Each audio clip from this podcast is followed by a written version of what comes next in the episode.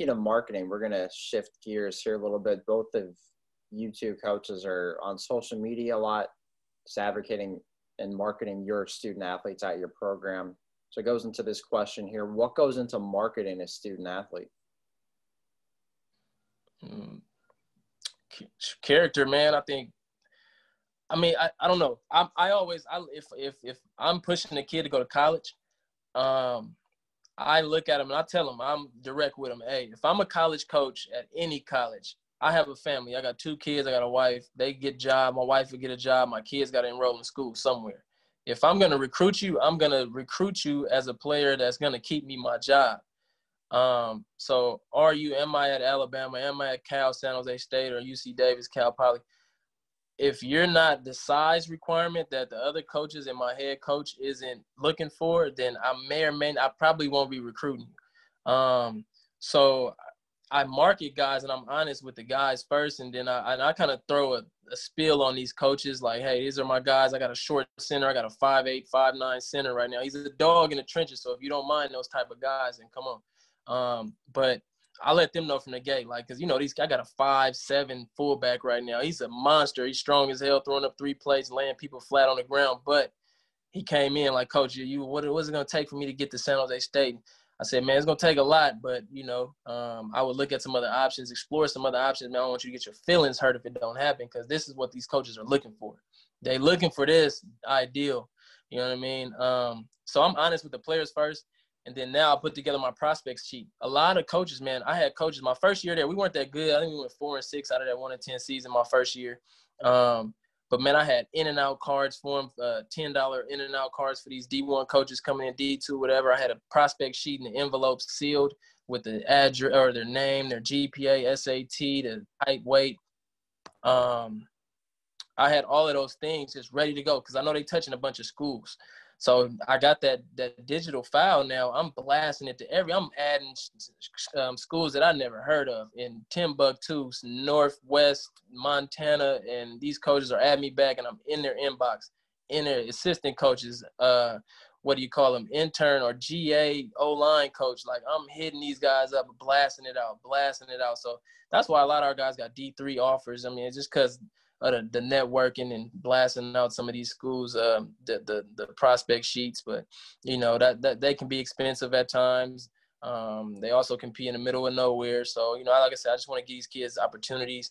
And at the end of the day, it makes our program look like we're getting kids out, which some of these Oakland parents, most of the Oakland parents, they want to see. Like some of them just go to work, or they kind of already hustling and they don't want to have to deal with all that. So, hey, let me get a coach that's pushing my son. So I just want the parents to know that I'm going to push your son if he deserves, if he has the grades, if he's respectful, his character, because I don't want to send him to Weber State and he's disrespecting their program and now they don't come back. And now that coach leaves and goes to Miami. And now Miami's never going to come to Skyline because he had his experience at Weber State. Those kids are trash. His network is he's going to spread. I don't know. I got to let them know, too, like, hey, man, I got an African kid right now, Nigerian kid, could be awesome. Ability is off the charts, strong, 6'4", monster at O-line, man, and he's just aggressive, which if that's how you were raised, man, good deal.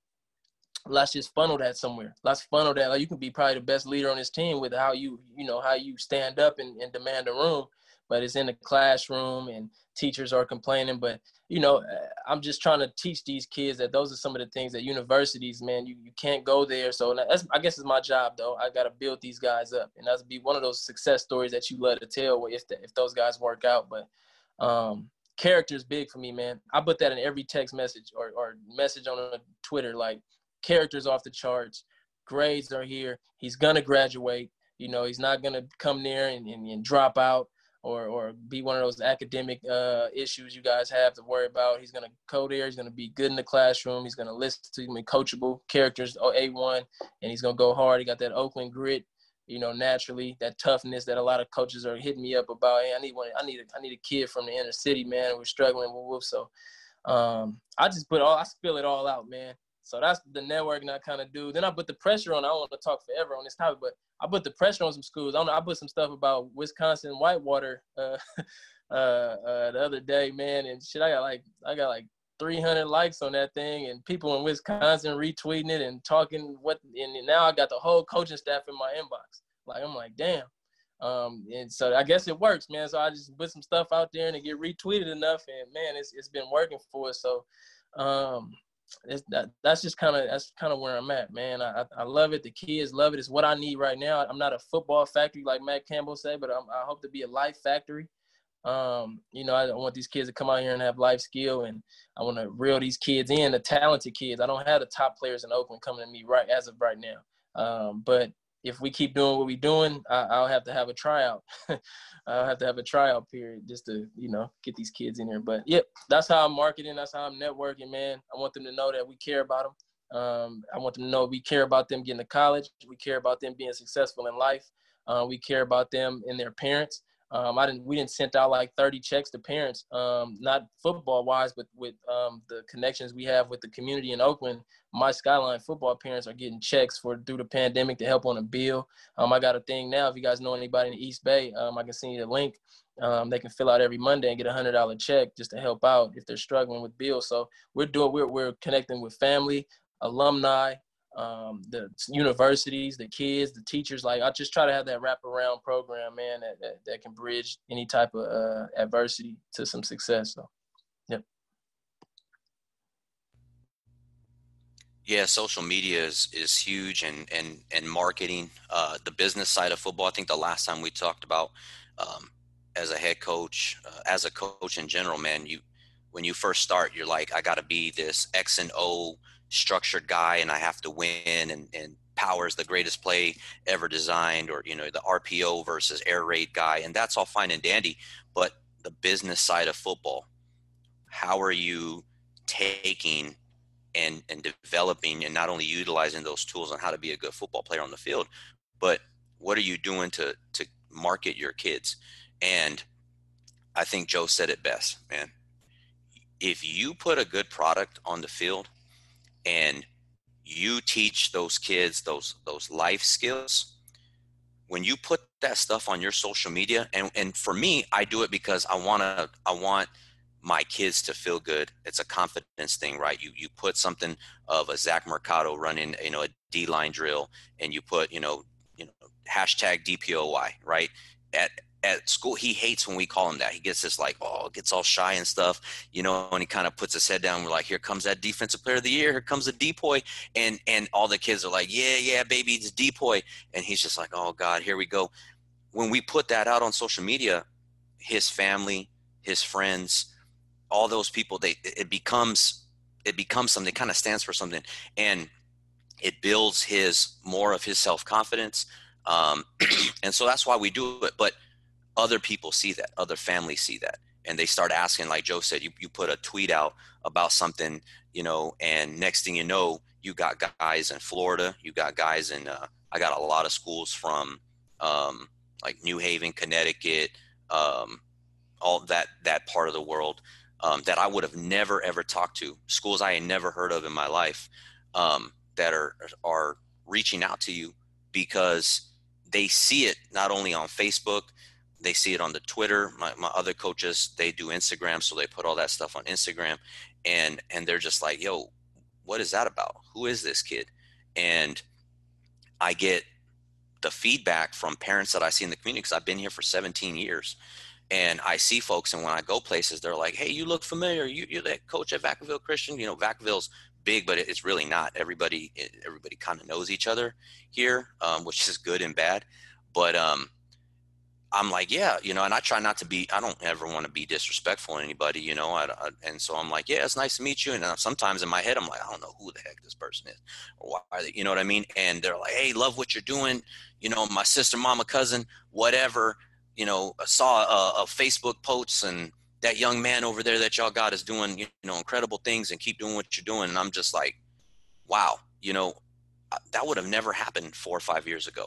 And so, I know that if you just get on and you talk about your kids and you highlight their character, that stuff sells. Unfortunately, you know, I hate talking about football and these kids' lives like a business, but it really is. And so that's how we market, man. And now all those other kids in the community were like, they might, you know, look at Johnny and be like, man, Johnny ain't crap, man. I used to, you know, run that dude left, right in sixth, seventh grade. He's not that boy. You know what? I'm going to go over here to Vacaville Christian. I'm going to get in this school, because if this dude's balling over here, man, I'm going to be the next D1. I'm, you know, Oregon bound. Here I come, because this dude isn't what everybody says. And that creates that competitive culture. I've got a lot of freshmen that came in, and one, because they've known about us and who we are and what we do, but because of that, hey, I saw, you know, I didn't know who Jaron Leaks was 2 years ago, but I know who he is now. And I've met him in the community. I've seen him at these showcases. I've seen him at these camps, and he is who he says he is. And he is who y'all say he is. And so I came to this school because I want to be like him. And what's so cool about that is the middle schoolers, when they come out, because they get out a little bit earlier than the high school kids, and there's a small transit part where they can kind of walk and see each other. It's almost like, I guess, how we would feel walking into a room, or how I would feel if I walked into a room and I saw Ray Lewis. I would probably fanboy and go crazy, right? Because here's this person that you've looked up to and idolized your whole life, and now he's right in front of you, and you're like, oh, that's the dude. That's where we're starting to transition at with those 7th and 8th graders.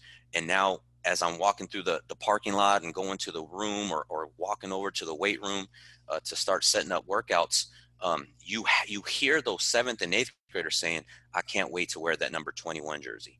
I can't wait to wear that number 1 jersey. Or how many yards did Kendall Allen have receiving? When I'm a freshman here, I'm going to break the single season receiving record and you know, like Kendall, or whatever the case may be. And where do they see that? One, they see it when the kids are walking by and they, you know, they're on the fence watching practice and all those kinds of things, but they see it on the social media.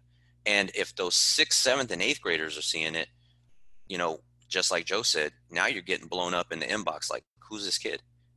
I just saw a video of this kid running. That kid looks like he's 4'4", 4'40". Is he really 4'4", 4'40"? That kid's pretty big. Is he really 6'3"? And now you start having this conversations. Yeah, if you really want to know, boom, here's this prospect sheet. Do you have an email that I can send to you? You know, here's a couple other videos of, you know, him standing next to me doing a drill. I'm 5'7", you know, whatever. So that way they can kind of relate and go, oh, okay, yeah, that's something that I want. That's something that I need.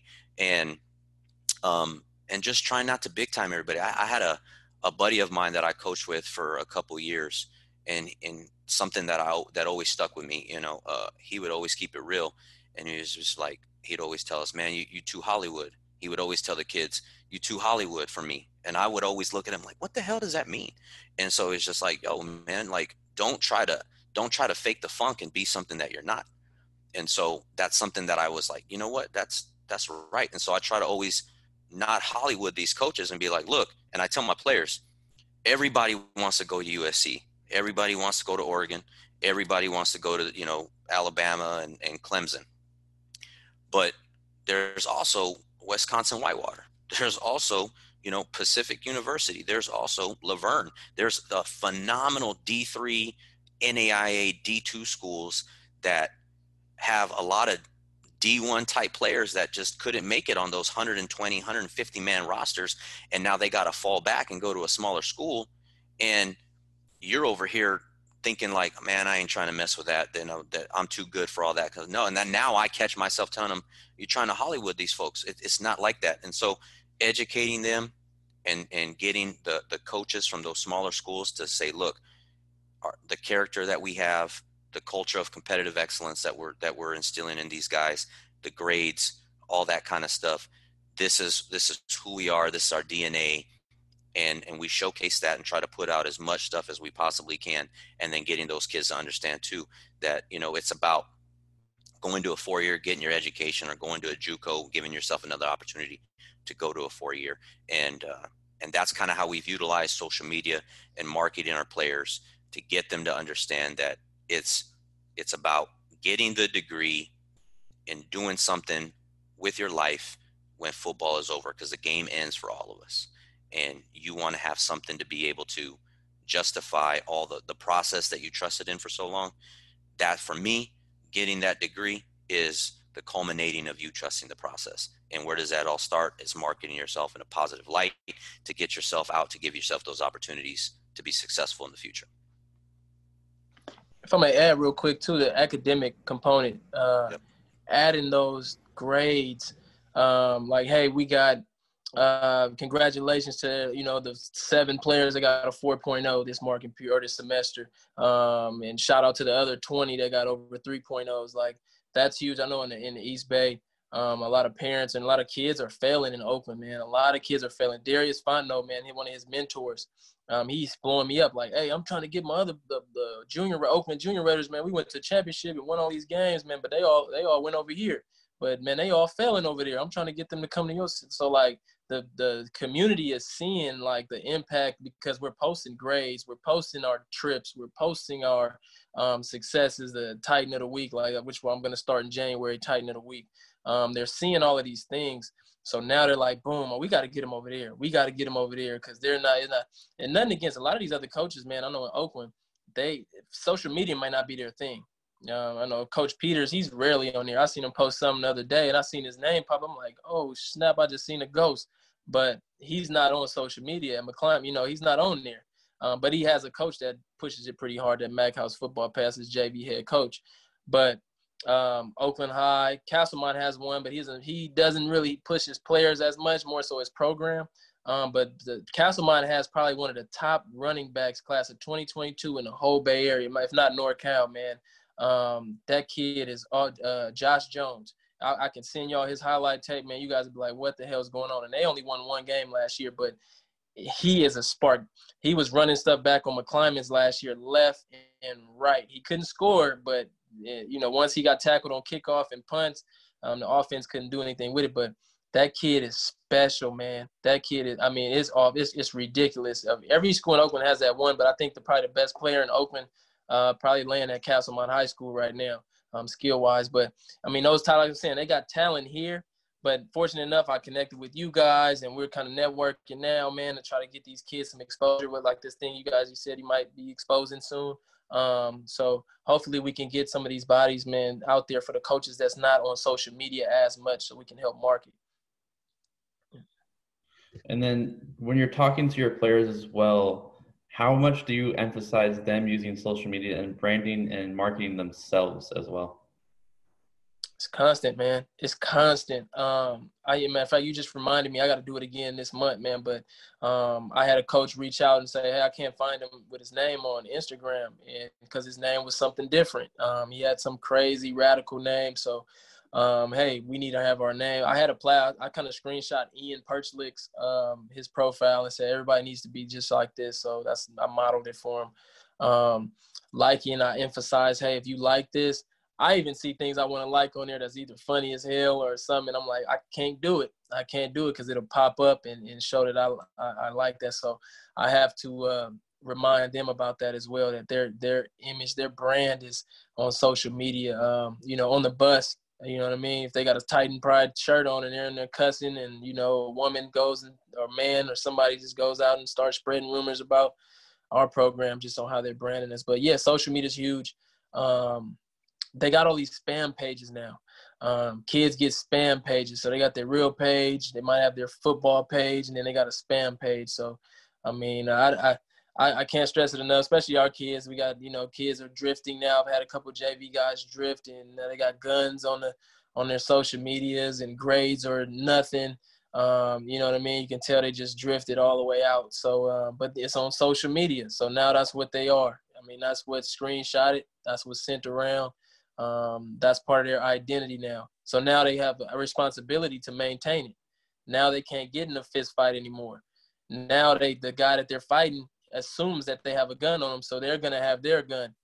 So like those type of things trickle, and I'm just that how we brand ourselves, man, is extremely important, man. And I try to push it once a month. Thank y'all for bringing that up because I haven't reminded them in a while, but I need to. Yeah, we every right when we get going, whether it be if it was a normal season right after basketball, we kind of start going again. December, January, we go over everybody's social media profile. And just like Joe said, we have a model, like this is what it needs to look like, your height, your weight, your huddle link, all that kind of stuff. So we talk about creating your business card and what does it mean when you retweet something or you like it or you share it. That's like you in the street handing out your business card and people coming back. And then, so we talk about that. And then we also talk about liking each, or not liking each other, but following each other and the responsibility that comes with that as well. Because if I post something or whatnot and you follow me, it's going to pop up on your Twitter feed. It's going to pop up on your IG or whatever, your Facebook. And so the responsibility that comes with going through, we scroll through in the classroom on the board, we scroll through social media and we kind of do like a social media kind of class room environment type of thing. And we say, this is what you want to represent. And these are some pages that you don't want to represent. And you're a video away of someone watching you act a fool with your homies on the side where you think nobody is watching, integrity, doing what's right when nobody's watching. And then next thing you know, that's on social media and everybody just hits the button and it's all over the place and it just brings negative light. And so I also, a lot of times I have to be at practice in uniform because I'm either getting ready to go to work because I'm on night shift right now. So I'm getting ready to go to work. And so I use myself as much as I can and say, I wear a uniform and that has a complete carries a complete different message. It doesn't matter how you feel about the military. It carries a complete different message. So I said, I can't be out here, can't be an MFer coach, to quote Mr. Bates over here. Can't be that type of coach because people see that and I'm in uniform and they're going to correlate that with all the Air Force guys are all like that. You know what I'm saying? I don't need to put that stuff on there. Plus, a lot of people on my Facebook follow my Facebook and I leave it open on purpose so people can come and see what I'm about and what I'm talking about and who I am as a person. I don't do no private stuff because I want to be transparent as possible. But I also let them know, like, I have 2 daughters that I'm representing. I have a wife, I have, family and friends and a military culture. And there's so many different avenues that I'm representing. You can't be the reason why somebody looks at your mom in a negative light.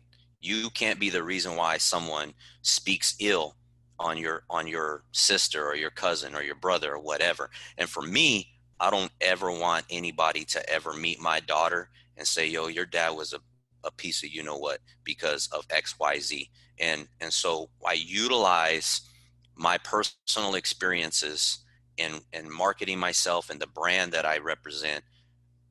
And I try to put it in their perspective and they go, okay, I get it. And so then when the incoming guys come in, the 8th graders that are now going to be freshmen, and we get those guys after in June, whenever they graduate and they start coming to practice, we do the same thing. We sit down with them.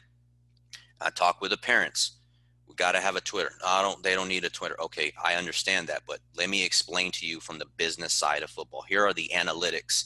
Here are, I give them examples. Let's follow Bryce Pasdell's, Twitter page. Let's follow David Martinez, Zach Mercado, all these kind of stuff. This is what it needs to look like. This is why we're using it. This is how we're going to use it. And a lot of parents create their own accounts just to watch their kids. And that's fine. That's fine. And I said, you can go and follow us. I will tag you and stuff.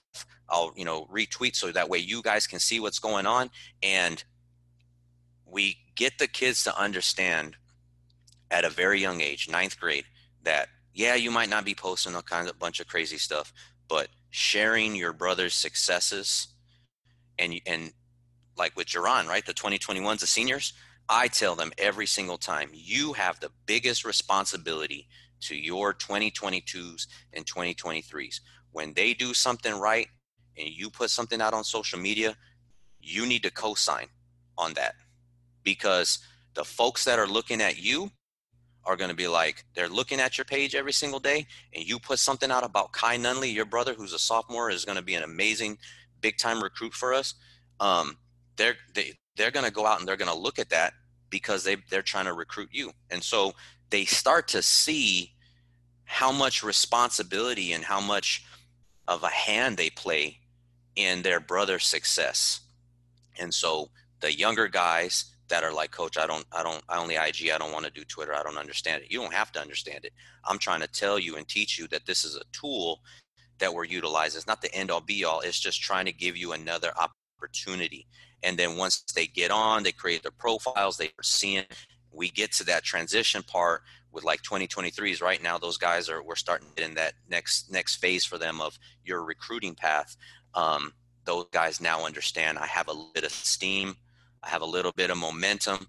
You know, except after September 1st, college coaches can start reaching out to me and sending me correspondence and all that kind of stuff. They know that rule now because we've actively sat down and explained to them what social media plays a part in your recruiting and how marketing yourself is not only going to benefit you, but it's going to benefit your teammates and your future. And so that's kind of how we do it from a marketing standpoint. And then speak more about how much you guys talk about career building, career planning, and academics with your guys, and how much you're just trying to help them figure out what they want to do with their careers beyond just when they play sports. Well, it's kind of part of my job. My actual 9-to-5 is to pretty much focus on that with my football players and through the Living a Dream program at Youth Together. So the Dream program is career exploration, college access, life skills, and mentorship. So we send out a form to everyone as part of your welcome or your new year deal on your career interest. Then we have a breakdown of like 15 careers and what they do, what they are, and then they kind of go from there. A lot of them want to be athletes or stay in athletics some type of way with coaching or training or something like that. But so we discuss that a lot. Our other assistant coaches, they don't necessarily work for the district or anything. A lot of them work for different companies, some tech, some industrial. So we have a couple of our sponsors are actually some people that offer internships for our young men. AB and I Foundry on Hagenberger near the Oakland Coliseum. They help us out a lot. They deal with recycling and different objects like that, I believe. So they're looking for like interns coming out of high school and stuff like that and out of college. So we have different avenues for them, man, and through the nonprofit as well. So we talk about career a lot. Butte Junior College out past Sacramento, their fire safety program. You can't really do it while you play football. But it's something, if you don't progress to the collegiate level or 4-year level, you can kind of transition into that trade or those classes. So in Chabot College, a lot of these different colleges, we have access culinary programs. We have the cosmetology program with barbering and stuff like that at Laney College. So just letting them know that those tools are around. They're around you. They're everywhere. And when we can let you know exactly what you need to do, we have direct contacts to these different people and opportunities. And if they don't have, I reach out. Like, you might see me put on Twitter or Instagram, like, hey, anybody know any this or that? And then that's when all the network tabs, and Coach T might write someone there, send me a DM. I had a dad hit me up. He randomly, hey, my son's a defensive coordinator over at blah, blah, blah. So Twitter, and like you said, that social media is crazy, man. But yeah, so I feel resourceful, man. I feel like I've earned the trust of a lot of people. I'm trying to maintain it the best I can. I know I'm human, but it's been a blessing for me to be able to bless some of these kids and for them to see them. Like Coach T said earlier, man, I got a last name to kind of hold up on. I know you got 2 daughters, but I got a son too and a daughter, and I want them to be proud of when I'm in the dirt 6 feet. I want them to be able to use my name and get perks. Are you Coach Bates' daughter, son? And that's my personal selfish side of me. I just want to work hard enough to earn that respect, to have my kids have a solid name to live through. So yeah, we have all of those resources. I kind of have to focus on that with my job, but yeah, that's the access we have, man. The community colleges, man, I think they'll be flooded. I encourage going away in Oakland. If you're in Oakland, I went to San Jose State when Dick Tomey was there. I signed there out of Laney, and I couldn't do it, man. It was too far from home. I mean, it was too close to home. and I got distracted. And I was per se a good kid. I'm not saying the kids are bad, it's just misguided, but I was a kid that I wasn't in the drug game and toting guns everywhere and trying to do that. But I just was distracted. Oakland is a bubble. I would say a lot of the cities in the Bay Area are bubbles, man. It's hard. Once you're in that bubble, it's hard to get out. But once you're out, you can see everything inside of that bubble and say, you know what, I'm going to jump back in this bubble with some power. So I encourage them to go out, even if it's to Butte or even if it's to West Hills, somewhere that has dorms that they can kind of feel that college feel and be close enough to home, but too far to kind of just jump in and get there. But, you know, I encourage it, but I respect if they need to. It's just person by person, man. Like Darius, man, he got to go to junior college, but, you know, he may need to stay close. I love San Mateo. I love what San Mateo's doing, man. It's the mindset of like the coaches we talked about, man, family over everything, man. Just they have fun. One of my guys went there and he loved it, man. He came from Oakland every day. He drove out there, but I love what San Mateo does, man. Football is secondary, but they win like championships left and right. But it's based off that brotherhood building that they have instilled. And the kids come back, man. They had universities, Iowa States and the big ACC schools, and they're still putting bleed blue in their captions. Like, they're not even putting the schools they're at, and they're at these big old schools, you know what I mean? So that's something to say about them. So academics, I push that type of deal. Get away. Get out of this bubble. Challenge yourself to be a man. Don't be quick to call mom. Figure it out. Don't be quick to call dad. Figure it out. Try to figure it out. Also, if you need help, reach out. But at the same time, I think this generation has so many resources, man, where they just give up and like, oh, I can call Coach Bates. Oh, I can call my mom, or I can call Coach T. It's just so many resources to where when adversity hits, when they get a little older, it's harder to transition because they're so used to everyone kind of having something for them. Which is good in a sense, but at the same time, as a man, as we all know, there's times where we have to figure it out, and there's no one there to kind of guide us through how we personally needed to be done. So yeah, to answer your question, that was a long way to answer that question, but yeah, we offer those things. We talk about it a lot. It's part of our group chats. My morning motivational quote. It's always something around getting up and getting your schoolwork done, being the best kid you can be around your parents or your guardians, whoever you're living with. Surprise them and wash the dishes early in the morning, take the trash out, wash the car when you're bored or something, do something that they don't expect you to do.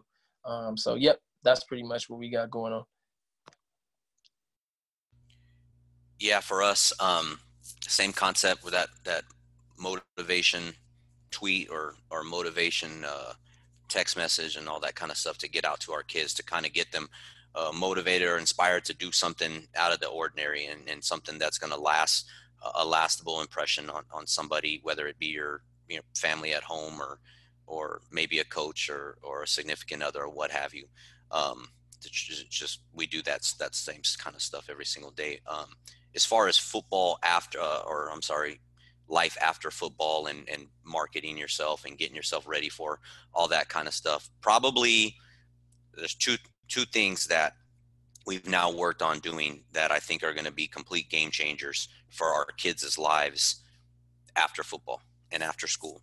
The first one was bringing in Cassie Taylor. I know you guys did a podcast with her, our academic advisor. She is probably, and we try to do everything in our power to let her know this every day, she makes us elite. It's not about X's and O's. It's not about the 415-pound deadlift and all that kind of stuff that we as coaches try to help do. That's part of it.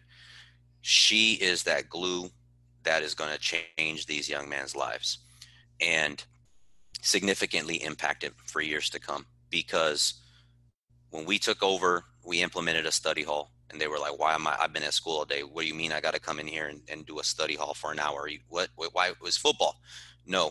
We have work to still do, and we're going to take care of your academics, and we're going to follow your progression every single week, and we're going to have a GPA of the week and all that kind of stuff.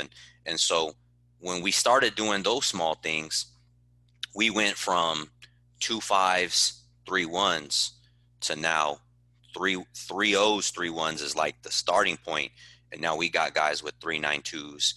four twos, 3.85.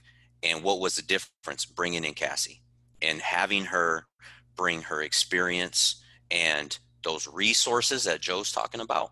She knows a lot of folks in the education game, and she's been around the block with working with Kenyon over at KC Training, working with Maury Suisu over at Mulai, working with TMP and all those different folks that she's worked with. She knows who's doing what, who's got those businesses, who's got those internships, who's got maybe those smaller schools that have, a special parks and recreation program in Wyoming, seeing that she's from Casper, Wyoming. She went to Utah, those smaller areas that not too many people talk about. She's got ends there, and she is helping our kids understand that you might not be a top football player or you're going to go to, the University of Oklahoma to do, whatever for athletics, but here's how I'm going to guide you academically. And this is what you like to do, and here's the schools, and here's the people I know at those schools and admissions or whatever that I can help you guide you to these programs, because we're looking at setting you up for the next 40 years of your life. So she makes us elite from that standpoint, because now we're talking about getting you ready for life after football, and we're talking to it about with 14, 15, and 16-year-olds. And stuff, because they do that in college. I get it. Urban Meyer has Real Life Wednesdays. They bring in these corporations and teach them and network them, so that way when they're done, if they don't go to the league, they got jobs at Google and Facebook and all these big things, right? We're trying to do that now. We're trying to do that now, and Cassie is that glue that's going to take us into that future with our kids. And she's transitioned academically. This is the best academic team we've ever had in my 15 years of coaching. And it's her and her dedication and her assistance to focusing on the kids' academic success. And then the second part, I'll get off because I don't want to get long-winded. We're now working with Solano Community College, Kevin Marks. He is the head of human performance in psychology at Solano Community College, was a defensive coordinator at Solano Community way back in the day when they had a football program. And we used to talk and rap. I used to see him out recruiting and stuff like that when I was at Vanden, and now he's a professor there. And I saw him on Twitter. There we go, social media, talking about working with athletic programs to build their performance, but their mental health.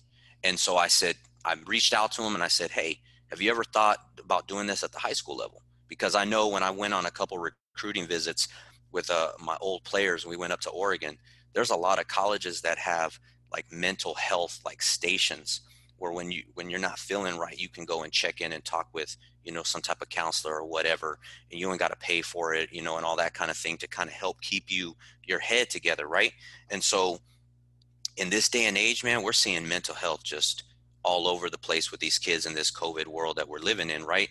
And so, and nobody's talking about it. We're seeing kids commit suicide because they're just detached from their friends and their families, and they're trying to learn on a computer screen, and it's crazy, right? We all see it. I think it's a huge topic to talk about, but I understand that. And so I saw what Kevin was doing, and I'm like, we need to bring it. I have a psychology background. That's what my bachelor's degree is in. And I utilize all those things that I've learned over the years on how to understand human behavior and why we do. And I said, sports psychology, that is a growing industry. I need to bring that to our kids. And so we sat down, he and I had a Zoom call. I listened to kind of what teams he works with and focusing on human performance and the mental strength in the building to prepare you for all the things that come with being a student athlete. And so I'm proud to say that in January, right after these holidays, we're about to start doing these training sessions that he does with these profile programs and stuff that he teaches there. And we're going to be doing that and bringing that resource to our athletes. So not only can we start working on the physical, the academic standpoint, but now we're going to start tapping in to the sports psychology of getting you prepared mentally to challenge and work through life, every single day's problems.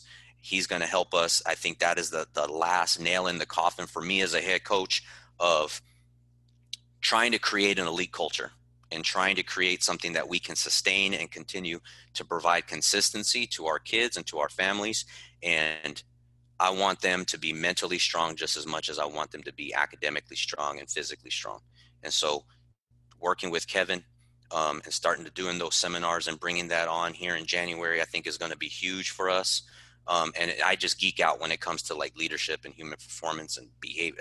I nerd out when it comes to that stuff. So I'm really excited about working with him and seeing where it takes our program. And then Cassie Taylor and the academic side of stuff, utilizing her resources to start helping our kids get out if football is not their thing and they want to go into the industry. She will have them prepared to be able to do that. So those are the things that we're doing. And then you guys talked about motivation as well, sending your kids texts in the group chats, and also talked about the mental health part of it. How do you guys keep these guys motivated and try and keep their mental health in good shape in terms of going through this pandemic and not being able to see everyone, going through Zooms, getting kicked out of parks and stuff like that? Tell them that I love them every single day. How do you spell love? T-I-M-E. I listened to a podcast from Urban Meyer, and it almost brought me to tears. If you can get these kids to understand that I need you more than you need me. I had a player last year that last game we lost before the section final game. He was crying, bawling on the sideline. I don't want to embarrass him, so I'm not going to say his name because I know he's going to watch this podcast. But crying, bawling out. Kid's got 2 years of 100-plus tackles, played multiple positions, super athletic, and he's bawling. And I'm like, "What? Yeah, I get it. You're hurting. I understand. We're all upset. We lost. But what are you crying about?" And he just heaving and just snot coming out. And I'm like, some crazy stuff. And I'm like, what are you crying about? What's wrong? And he said, I feel like I let you down. And I was like, man, this can go so many different ways. And so I said, you know what? You didn't let me down. I'm more proud of you than I've ever been of anything right now at this time in my life, because this is where you came from. This is what you did. Nobody knows who you are right now, but I promise you, I will do everything in my power to make sure that everybody knows your name. Because you have transitioned, you have set yourself up for success. You're a vital member of this team, and I love you, and I want you to be the best version that you could possibly be, and you are probably going to go down as one of the greatest strong safeties I have ever coached. And he lit up, and he stopped doing the sniveling and stuff. 3 days later, I get a message from him on Twitter. He DMs me, and he said, "Coach, I just want to let you know no one has ever told me that before. No one has ever told me that I'm special and that I am impacting their lives. I appreciate you. I'm ready to take that next step. And I want to do everything in my power to not only make myself better, but I want to make my teammates better for the love of brother. And I want to thank you for telling me that. I've never heard that before." And that, man, it impacted me so much. Because we as coaches, I think sometimes we forget that what we say and what we do drastically impacts their lives significantly. And sometimes because, parents are working or, whatever the situation at home, they're not getting that at home. And so what I try to do every single day as part of a motivation, but because I really believe it and live by it, is I tell them every single day, yes, I love you and I care about you, and y'all might think you need Coach T and you might think that you need football to help you as a platform to be successful and go somewhere. But I'm telling you right now, you guys are my therapy, and I need you more than anything else in this world. You guys are my kids, and I want to see you be successful. And so thank you for coming to practice and doing what you do and being a part of my life and my kids, because my daughter's goes to school there and she's around and they see her and she's got her favorite player. And on Friday nights, she wants to wear her jersey and she knows them all, but they're like celebrities to her. And so, for us, that's a huge motivational factor. I look them in the eye, tell them when they say, Coach T, yes, sir. How can I help you? What do you need? You know, they ask me a question, you know, what's up, dog? Yeah, we'll mess around like that, and, you know, in between water breaks or whatever. But I look them in the eye and I give them the same respect that they give me. And I think that enough is motivation for them. On top of everything else that we've talked about today, being relatable to them, giving them some form of autonomy and ownership of what they're doing, just treating them as a person and telling them, I love you. And it's not about, I'm not going to get no $150 million signing bonus. This ain't Alabama. I need you more than you need me. And at one day, at some point in your life, you're going to realize how valuable and impacting you are in my life and my kids' life. And I appreciate you. And I got guys coming back. Javen, I'm wearing his jersey right now, right? I got his jersey, Oakland Raiders. I talk to that kid all the time. And when he was at UNLV, I've got pictures of him holding Annalise from birth all the way up. And, you know, every time he comes, she's going to turn 6 years old next week. And I've got photos of that process. Why? He's at UNLV, he plays for the Raiders. What does Coach T have anything to do with his life? That started his 8th grade, 9th grade year. And we created that relationship. And now, you know, it's a love and it's a respect and a lifetime relationship that we'll always have. And he plays a role in my daughter's life and in my life every single day. And that was a part of motivation for him, a motivation for me as a coach, that no matter how bad of a day I was having, I had to turn it up and I had to bring the juice every single day because I knew folks like Javen were dependent on me. And so that's really now what I use as motivation for them to continue to push through.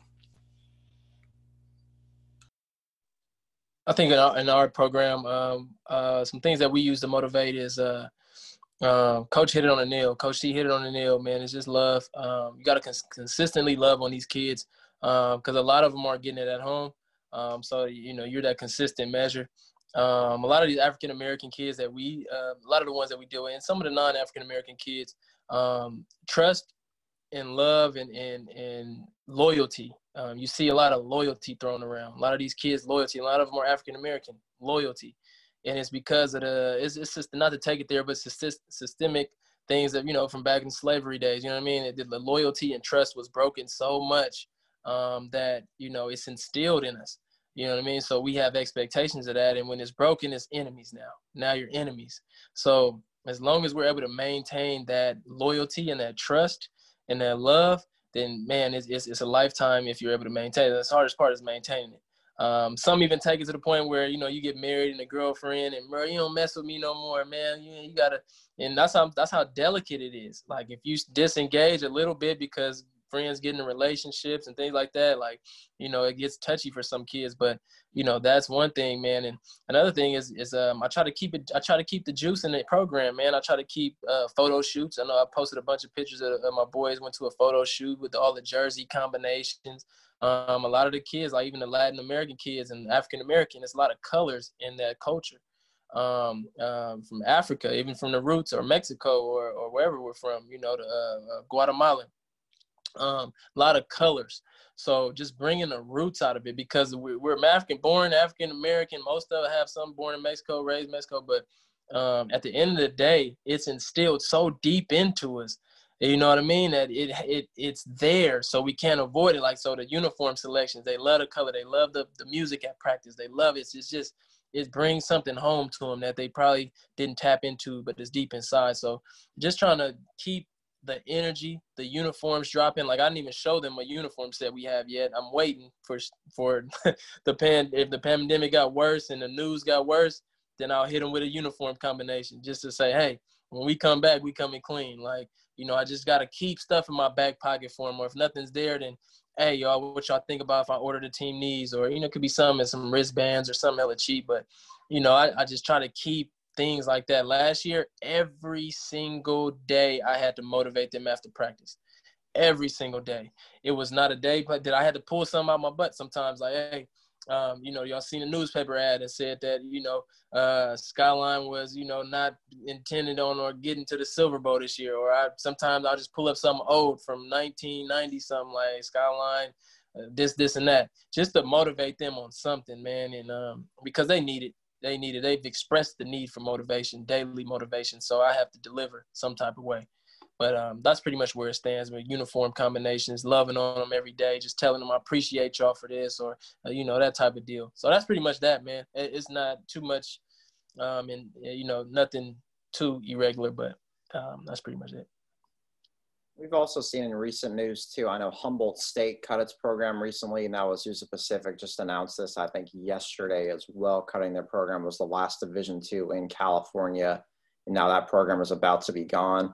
What kind of challenges does this create with recruiting for some guys in the area when some of these local schools are now gone at some of these other levels, and how do we all work together as coaches, as communities, to kind of combat this challenge and still get our kids out there? It's alarming, man, because I think that, you know, junior college will be flooded this year, I think. Just flooded, man, and the local ones at least, with guys.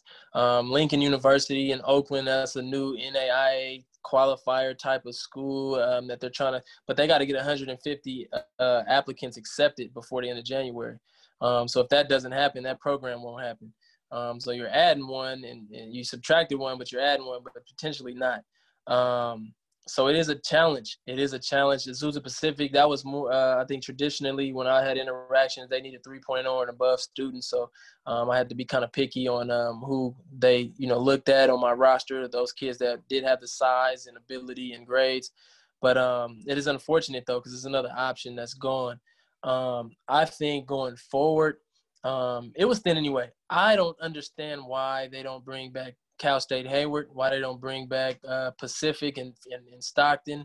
But I understand it's a financial deal, but I don't understand how they can't benefit from a football program, especially now when they're limited. San Francisco State, Santa Clara University that had those football programs in the past, how ticket sales, how enrollment can go up, how you can, you know, if you get the right coach in there, if you put Alonzo Carter at San Francisco State right now, he will increase enrollment.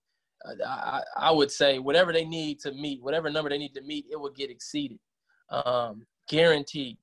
So if you get the right people in these seats, man, these programs that have been out that have these damn stadiums that's just sitting with tumbleweeds rolling in them, they need to reinvent the wheel, man. Figure something out. Like Lincoln's trying to do in Oakland, they're trying to do it, but you know.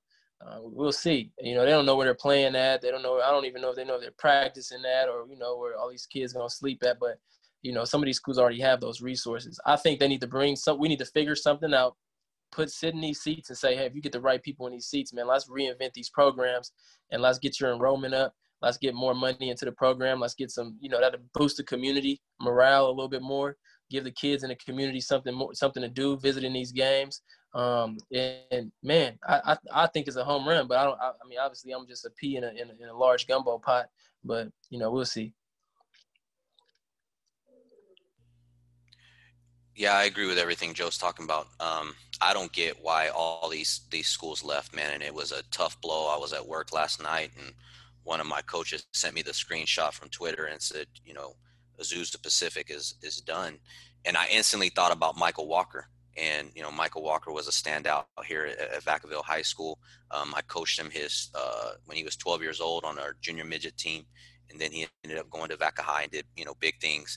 But he got recruited playing in our Bay Area All-Star Classic.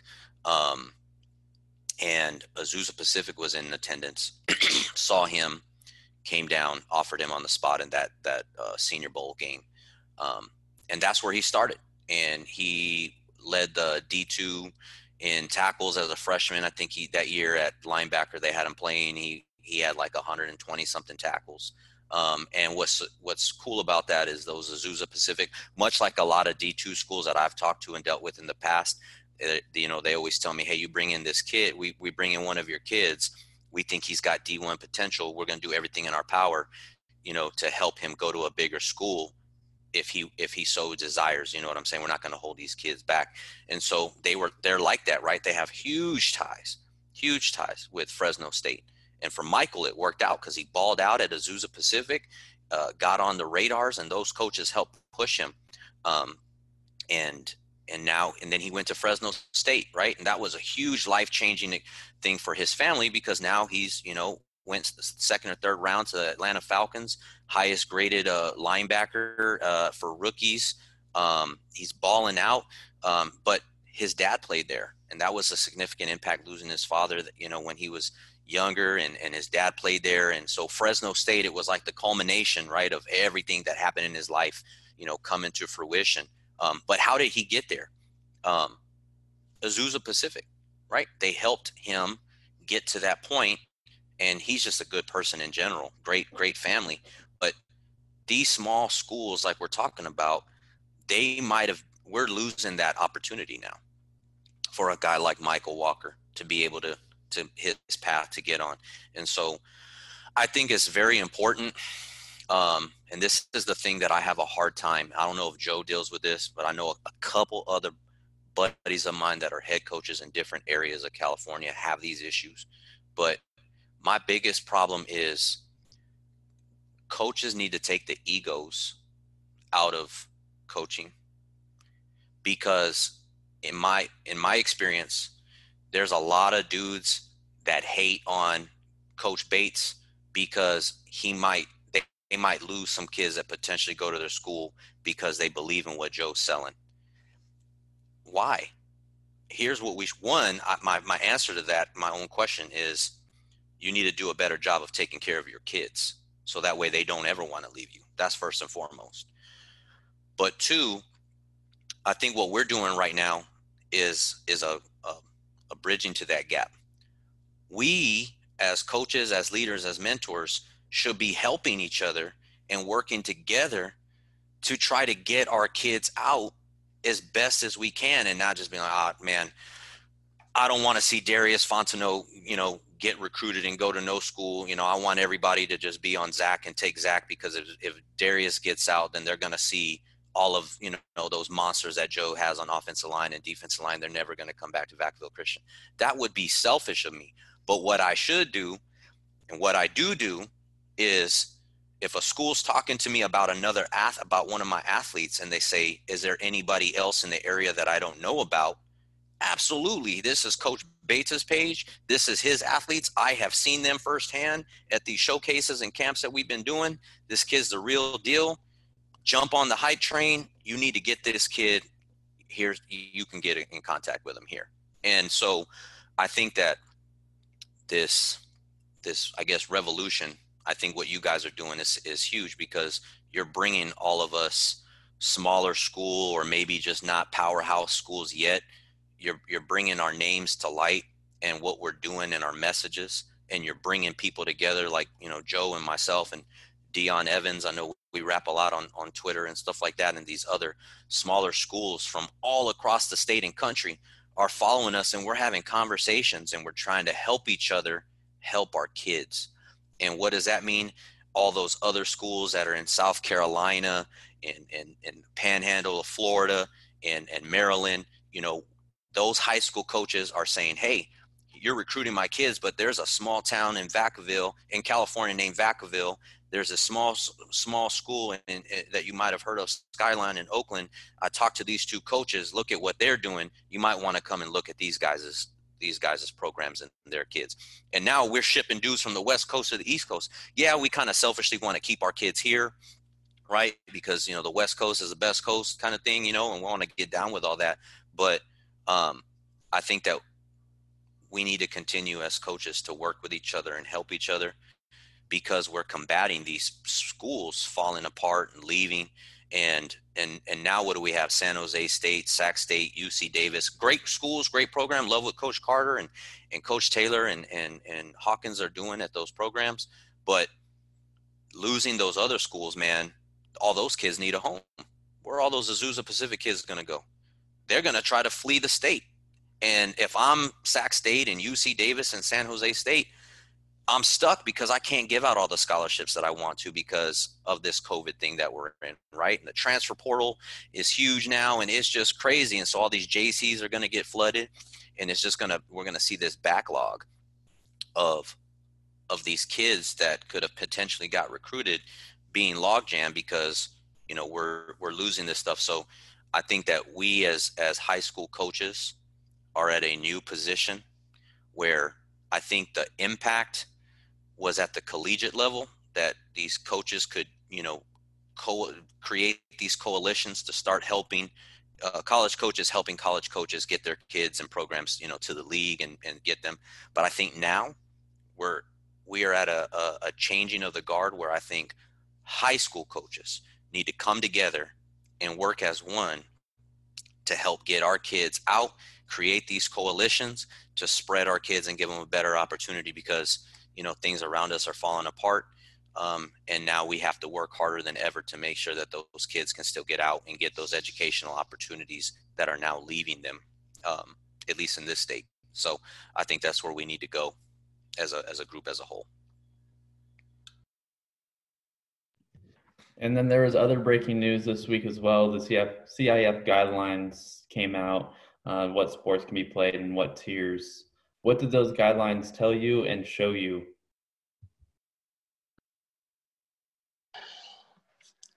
It's those tiers, man. I mean, obviously we fell into one of the later tiers. I think the second to last tier with, I think, cross country swimming and a couple other ones landing before us. But that showed us that, I don't know, everyone's going to take it different. Like, I was on a meeting last night with the 49ers and the leadership council and stuff, high school leadership council with Coach Walsh at Sarah and Coach Machado, I believe, at Valley Christian, and I think 7, 8 other coaches. But they were talking about they want to they're trying to push the state into allowing football in the red. So that's the next effort from the ground. Is putting the pressure on the state to allow football in the red, using statistics from Georgia, from, you know, and pulling all the way closer to California with Arizona, Colorado, Utah, some of their statistics and stuff like that, and saying, hey, they played in red, in our version of red, and these were their statistics. Also, some other things came out where, you know, a school I don't know if it was Clovis. It was a school. I forget the coach's name, but he said that the city, or he had a good relationship with hospitals. So where the hospitals will provide some interns to help out with practice to ensure things were kind of running smoothly. So we kind of asked the 49ers for assistance with that, you know, but it was a little bit too expensive. They didn't want us in their pocket as much, but the tiers are, definitely something that, you know, I feel like with the vaccine hitting, even though they're not dropping it to everyone, kind of the first responders and stuff like that are getting it. But I feel like the numbers will go down because me, honestly, I don't think we'll be able to play a game till mid-March, in a perfect world. So I'm guessing by mid-March, we may have that orange tier in Alameda County to play a game. So my expectations are low. To be honest, we're not going to play in January. Obviously, it's stated February. We're not going to play in February in Oakland, at least, because our section commissioner saying he needs us to have at least 1 month of activity, practice and pads and all that type of stuff. So if we get cleared February 8th, we're not going to be able to play a game till March sometime anyway. So I feel kind of semi-confident that we'll be in orange by then in the Oakland or in Alameda County. But we'll see, man.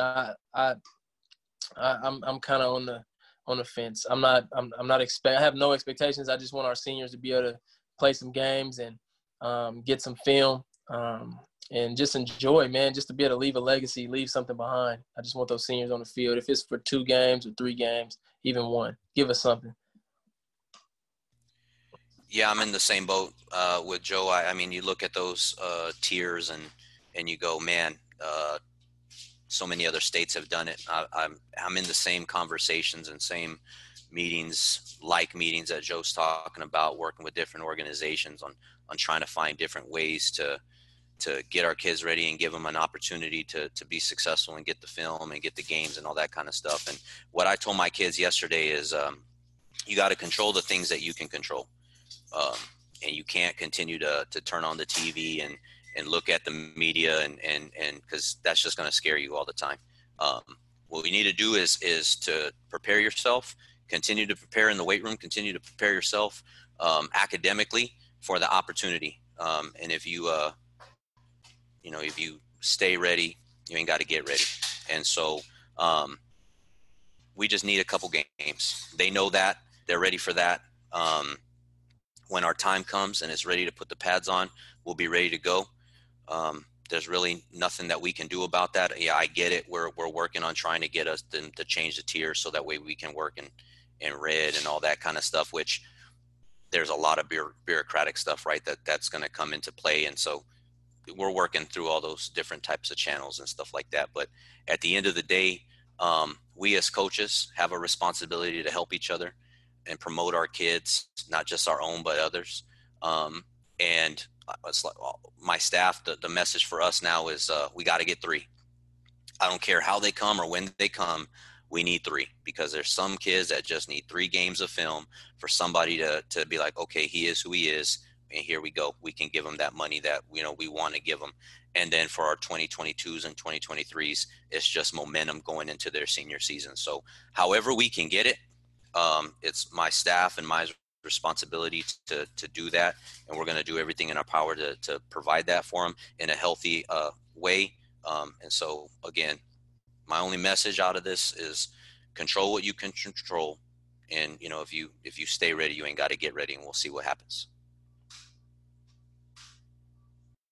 And then last thing we've got for you guys before we wrap up this podcast is how important are sports to a kid's life and to someone's life, and what have sports meant to you guys? It's extremely important, man. I always pitch that game like everybody wants to be part of something. A lot of men especially want to be part of, young men want to be part of something. You got a couple options. You can join a sport, join a club, join a gang, join the military, join a fraternity, join a sorority as a young woman, join some. And a lot of people come the sports way. And it's up to the coach and the staff and the culture to hold that attention. You see a lot of kids, oh, I tried it, I didn't like it. I got a lot of tried-it kids. I had some tried kids when I first started my first year in 2016, and they didn't like, I didn't have all my pieces together. Then I had some first-time kids last year, man, and parents weren't cool with it, really. They were like, maybe, man. The kid was like, I'll try it. Now they love it. So I feel like something's going good. That's like what you want to get out of it. So sports are extremely important, man. It can shape a man. It can shape a young man into, you know, we always talk about discipline, respect, work ethic, you know, being responsible. I seen Coach Latiker. I got the name now. I just needed one time. Latiker. I seen him say in an article one time, I'm responsible for grooming young men. Responsible young men when they transition out of his program. So he don't care about the wins or losses. He don't. Yeah, he won on the record number of games, but he wants to groom dependable young men. That's what he said. I want to groom dependable men. So that's kind of what sports can do for us. I think while I'm tripping on my senior year, and I put something out there earlier. My last point on this is, my senior year meant the world to me. My senior year is why I'm sitting here today. My senior year is why I got a jersey hanging up behind me. My senior year is why I got, how I got jobs, paying an X amount of my life. My senior year meant everything to me. Junior year, I was a nobody. I started for Coach Beam at safety. I worked my way out of the starting lineup, got injuries. I was a nobody going to senior year. Not on one recruiting list. Went into the Nick Saban LSU camp. They had just won a national championship versus I think they shared it with LSU or USC that year, and it just sparked from there. 8 interceptions senior year, touchdown. I didn't play a lick of offense. 6'2" corner. You know what I mean? I made plays, big hitter. But what would I have been if I didn't have my senior year? I didn't have all of these skills. I didn't have my parents pushing me to college hella hard. I didn't have none of that. I was kind of on my own with my future. So senior year is everything. Sports was everything to me. Got me a degree for free. Got me the experience out of state and meet people from Florida, Ohio, Cincinnati, big time programs at Glenview and Ted Ginn University type deal. And I just met people from everywhere, NFL players I played. It's all happened off my senior year in sports and relationships and brotherhoods that I depended on. I got a job in Florida paying an X amount of money, and I was end up being a warden at a juvenile a correctional facility simply because of sports. My relationship with the guy that was a regional director, simply. So the importance of this sports, not team, but program is extremely essential to a young man in his development, especially. And I had a little support with parents, you know, they supported me a little bit and you know, I didn't have the grandest of support and I didn't have dirt support, but some of these kids got dirt support and it can be a game changer. Some of these, one of the coaches said last night, you know, this opportunity that's taken right now is an opportunity that could have changed the whole family. Like, you know, they got kids right now that could have got full ride scholarships. That family, not a lick person in that family went to college, or he could have been first generation that was getting this deal after this year. Now this was taken from them. So, you know, these are game-changing deals. I mean, we got academics, yeah, boom. But, you know, I wouldn't have went nowhere big off of my academics at 2.3, 2.4 out of high school. So, you know, sports brought me that. Gave me that second chance. As soon as I hit college, I was 3.4, 3.5. But who would have judged? Everyone judged me off that 2.4, but somebody gave me that opportunity to change that dynamic. So sports was everything for me, everything. And it was more so the program, sports program and sports, the mentality that sports shaped into my brain with the work ethic, respect, discipline, and things like that that allowed me to be a man that I am today. Yeah. Sports is huge. It's been I'm a high school football coach now and aspire to be a college coach, you know, someday when the time is right and I get my opportunity. But until then, you know, stay ready and get ready and all those kinds of things. But it shaped who I am. And you know, I had this conversation last night with one of the guys that I work with. The military is easy. And what I mean by that, I don't want people to take that out of context, is you got to show up on time.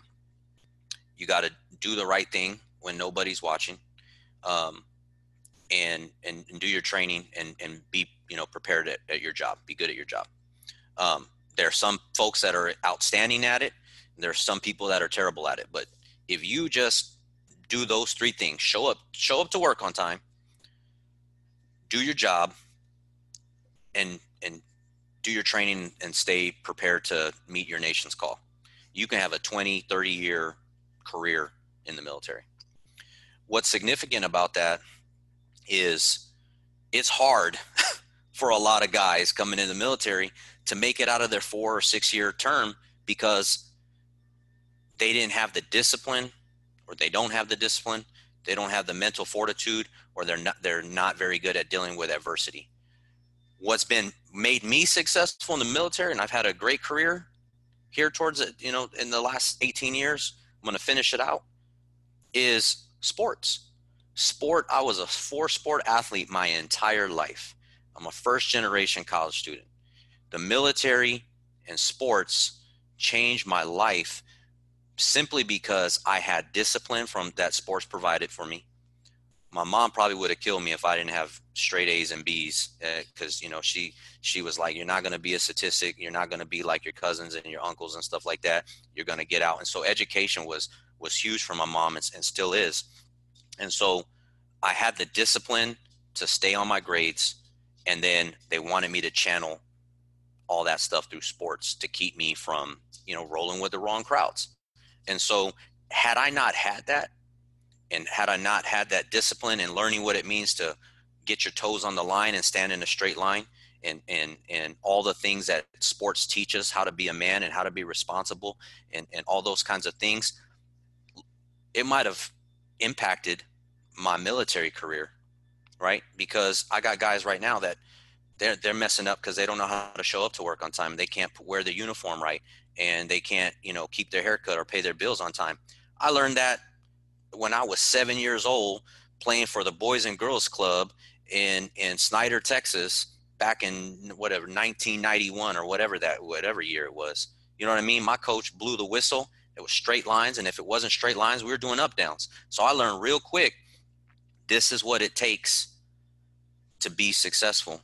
This is what it takes to stay in line and trust the process and get on. I learned that at 6-year-old. Why? Because of football and because of basketball and baseball and track and soccer. I was a big soccer guy from like age 9 to 11, like just always travel soccer all over the place. And so now here we are, and we're possibly losing that, or possibly not, providing that opportunity for some of these kids. And so the impacts that football has had on my life, that's had on my career, that it's going to have into my future career, is significant. And it shaped me for who I am. I wouldn't be here talking with you guys and representing the things that I'm trying to represent if I didn't have that. Sports gave that to me. I carry myself and try to put that on my kids from the things that I've learned that the game has given me and the discipline. I still do it every single day, man. There's sometimes people like, why do you only get like 3-4 hours of sleep? Why do you do that? Because I love the game, like the game of life. When I'm in the weight room, be like, why are you working? You're 35 years old. You're an old man. Just hang it up. You're not going to put no pads on anytime soon. It's just like, cause I'm still training for life. I still want to push myself through adversity. I still want, it's instilled in me. It's all I've ever known is work hard, trust the process, and good things will happen to you and come to you. And where did I get that? I got that through sports, and I got that through football and everything that the game and all these sports teach us. And so if we take that away from these kids, 2021, 2022, just, depending on how long this thing goes, we're going to lose that. And it's going to impact our society for years to come. And that's just not a good thing moving forward. So we have a responsibility of trying to limit those issues that could potentially happen and trying to keep our kids and give them the best opportunity to be successful. Perfect. Yeah, I think that's all we got for Coach Bates and Coach Strango from Skyline High School and Vacaville Christian, respectively. Thank you again for these two guys for coming on the West Coast podcast once again. Be sure to follow these guys on Twitter. Follow us on social media, West Coast Preps _. Subscribe to our newsletter. Check out our YouTube page, subscribe there, and follow all of our work at westcoastpreps.com. I'm gone. So long.